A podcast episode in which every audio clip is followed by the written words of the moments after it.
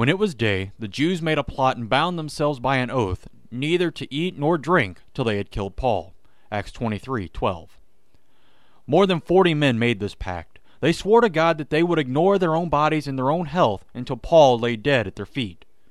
Many soldiers have made similar oaths before going into battle. They would set aside their own personal comfort for the common good. One small problem. This pact took place several years before Paul was finally executed. How many of them do you think made it those many years and fulfilled their vows? None of them.